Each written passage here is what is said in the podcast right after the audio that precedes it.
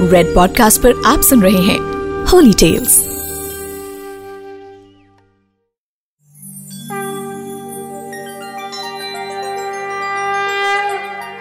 भारतवर्ष में भगवान शिव, यानी देवों के देव महादेव के बारह ज्योतिर्लिंग हैं। माना जाता है कि इन बारह जगहों पर भगवान शिव स्वयं प्रकट हुए थे। कहते हैं कि इन ज्योतिर्लिंगों के दर्शन, पूजन, आराधना और नाम जपने मात्र से भक्तों के सभी पाप समाप्त हो जाते हैं। और भगवान भोले की विशेष कृपा उन पर बनी रहती है। सबसे पहले मैं आपको इन बारह ज्योतिर्लिंगों के नाम बताता हूँ। और उसके बाद आज मैं आपको सुनाऊँगा सोमनाथ ज्योतिर्लिंग के प्रकट होने की कहानी, जो सबसे पहला ज्योतिर्लिंग है वो है सोमनाथ ज्योतिर्लिंग। सोमनाथ ज्योतिर्लिंग को भारत का ही नहीं, बल्कि इस पृथ्वी का पहला ज्योतिर्लिंग माना जाता है। ये मंदिर गुजरात राज्य के सौराष्ट्र में स्थित है। दूसरा ज्योतिर्लिंग है मल्लिकार्जुन ज्योतिर्लिंग, जो आंध्र प्रदेश में कृष्णा नदी के तट पर श्री शैल नाम के पर्वत पर स्थित है। तीसरा महाकालेश्वर ज्योतिर्लिंग जो मध्य प्रदेश की धार्मिक राजधानी कहे जाने वाली उज्जैन नगरी में स्थित है। चौथा है ओंकारेश्वर ज्योतिर्लिंग, जो मध्य प्रदेश के ही प्रसिद्ध शहर इंदौर के समीप है। पांचवा ज्योतिर्लिंग है चार धामों में से एक, केदारनाथ ज्योतिर्लिंग, जो उत्तराखंड में स्थित है। छठा ज्योतिर्लिंग भीमा शंकर ज्योतिर्लिंग, जो पुणे ज़िले के सह्याद्री नाम के पर्वत पर स्थित है। सातवां ज्योतिर्लिंग बाबा काशी विश्वनाथ ज्योतिर्लिंग, जो वाराणसी यानी उत्तर प्रदेश के काशी में स्थित है। आठवां ज्योतिर्लिंग है त्रयंबकेश्वर ज्योतिर्लिंग। ये ज्योतिर्लिंग गोदावरी नदी के करीब महाराष्ट्र राज्य के नासिक ज़िले में स्थित है। नवा ज्योतिर्लिंग है वैद्यनाथ ज्योतिर्लिंग। दसवा नागेश्वर ज्योतिर्लिंग, जो गुजरात के बाहरी क्षेत्र द्वारिका स्थान में स्थित है। ग्यारहवा रामेश्वर ज्योतिर्लिंग, जो तमिलनाडु राज्य के रामनाथपुरम में स्थित है। और बारवा कृष्णेश्वर ज्योतिर्लिंग है, जो महाराष्ट्र के संभाजी नगर के समीप दौलताबाद के पास स्थित है।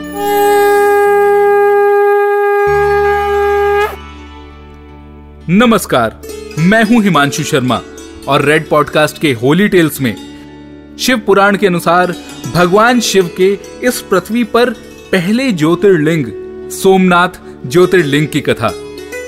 सोमनाथ मंदिर गुजरात राज्य के सौराष्ट्र क्षेत्र में स्थित है। ऐसी मान्यता है कि इस शिवलिंग की स्थापना स्वयं चंद्रदेव ने की थी। तो आइए, अब आपको सोमनाथ ज्योतिर्लिंग की स्थापना की कथा सुनाता हूँ। देवादिदेव महादेव के पिता, प्रजापति दक्ष ने अपनी 27 पुत्रियों का विवाह चंद्रमा के साथ किया था। और जब यह विवाह हुआ तो वे बहुत प्रसन्न थे।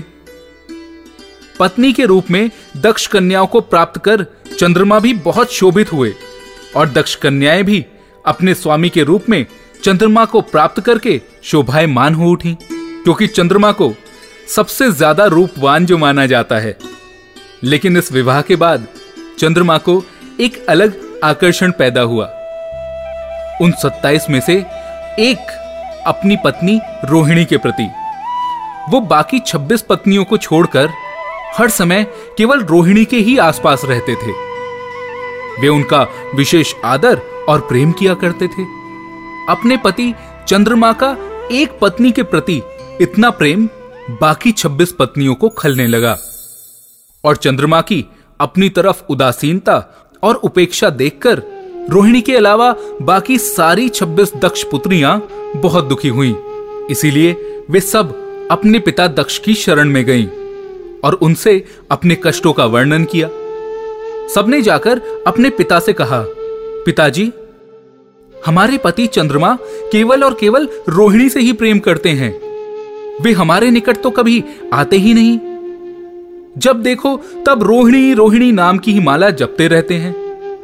अब आप ही बताइए पिताजी कि ऐसे में हम सब कैसे सुखी रह सकती हैं? तब अपनी पुत्रियों की व्यथा और चंद्रमा के दुर्व्यवहार को सुनकर राजा दक्ष भी बड़े दुखी हुए। वे तो सोचते थे कि अपनी पुत्रियों का विवाह चंद्रमा जैसे देवता के साथ करके वे बहुत सुखपूर्वक अपना जीवन व्यतीत कर सकते हैं। क्योंकि उन्हें अपनी पुत्रियों की अब कोई चिंता ही नहीं। लेकिन जब उन्होंने अपनी पुत्रियों के दुखी होने का यह समाचार सुना तो उनका हृदय भी बहुत दुखी हुआ। अपनी पुत्रियों के इस दुख का निवारण करने के लिए उन्होंने चंद्रमा से स्वयं भेंट की और उन्हें शांतिपूर्वक समझाते हुए कहा, हे चंद्रमा, तुमने निर्मल और पवित्र कुल में जन्म लिया है। फिर भी तुम अपनी पत्नियों के साथ भेदभावपूर्ण व्यवहार करते हो। तुम्हारे आश्रय में रहने वाली जितनी भी स्त्रियाँ हैं, उनके प्रति तुम्हारे मन में प्रेम कम और ऐसा सौतेला व्यवहार अधिक है। तुम किसी एक को अधिक प्यार करते हो और किसी और को कम। तुम ऐसा क्यों करते हो?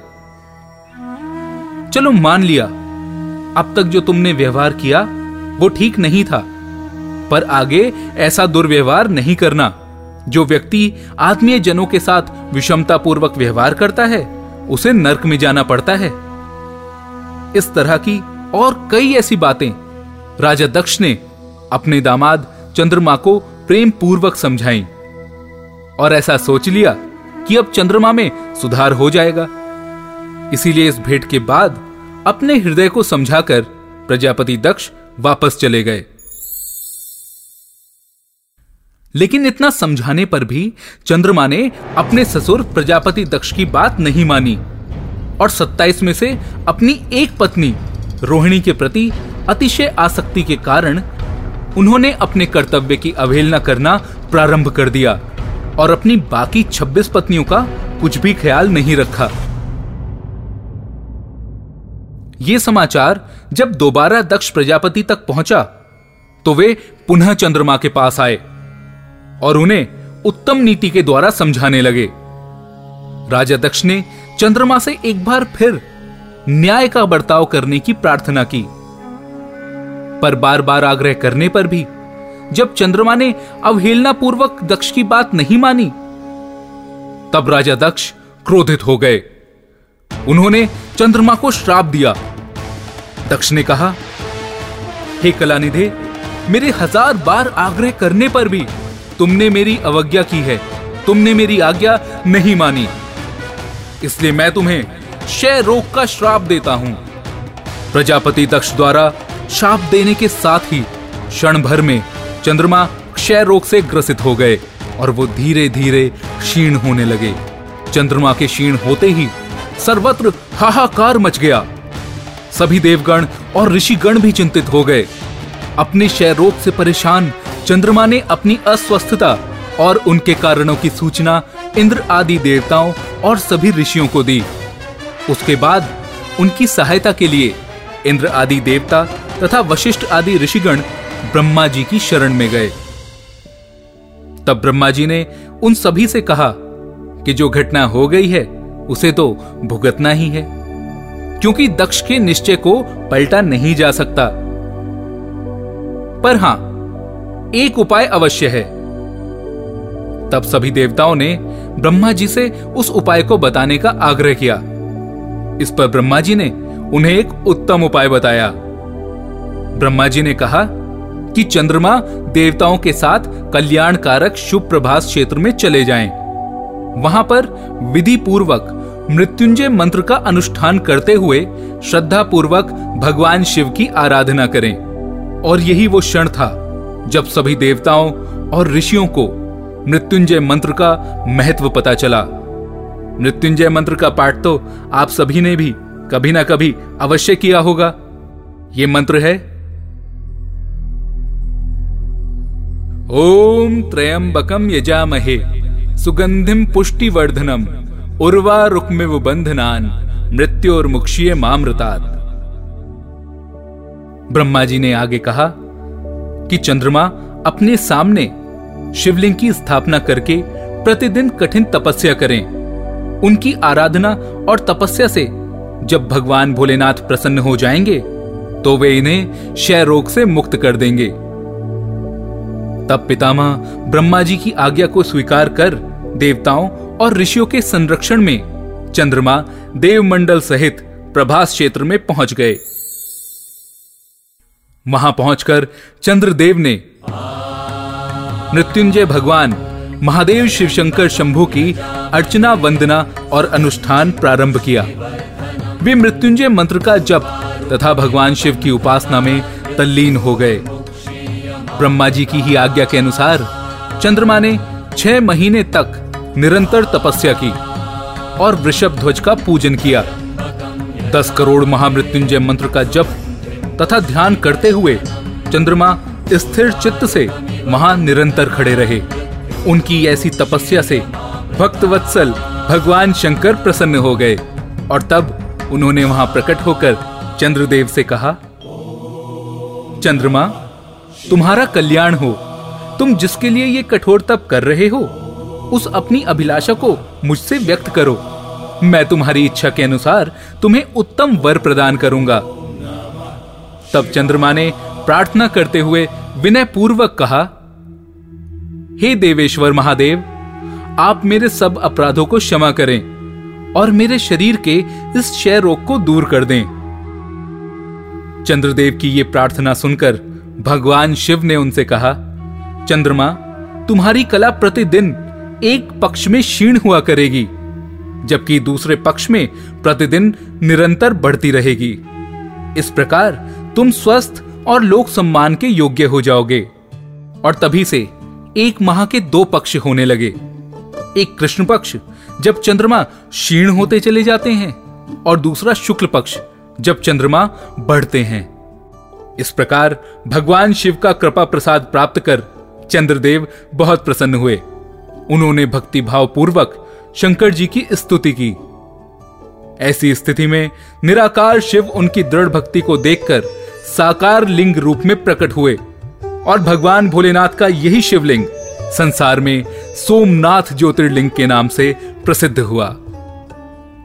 मैं हूँ हिमांशु शर्मा और रेड पॉडकास्ट के होली टेल्स में आप सुन रहे थे सोमनाथ ज्योतिर्लिंग के प्रकट होने की कथा, जिन्हें स्वयं चंद्रदेव ने प्रकट किया है, जो इस पृथ्वी के पहले ज्योतिर्लिंग हैं और जो स्वयं चंद्रदेव के पूजन से प्रकट हुए हैं। ऐसी और कहानियों के लिए जुड़े रहें द एस्ट्रोलॉजिक डॉट कॉम के साथ फेसबुक इंस्टाग्राम और यूट्यूब पर। धन्यवाद। You are listening to Red podcast holy tales return by Himanshu Sharma audio design by Ayush Mehra send your feedback and suggestion writers at podcast at Red F M dot I N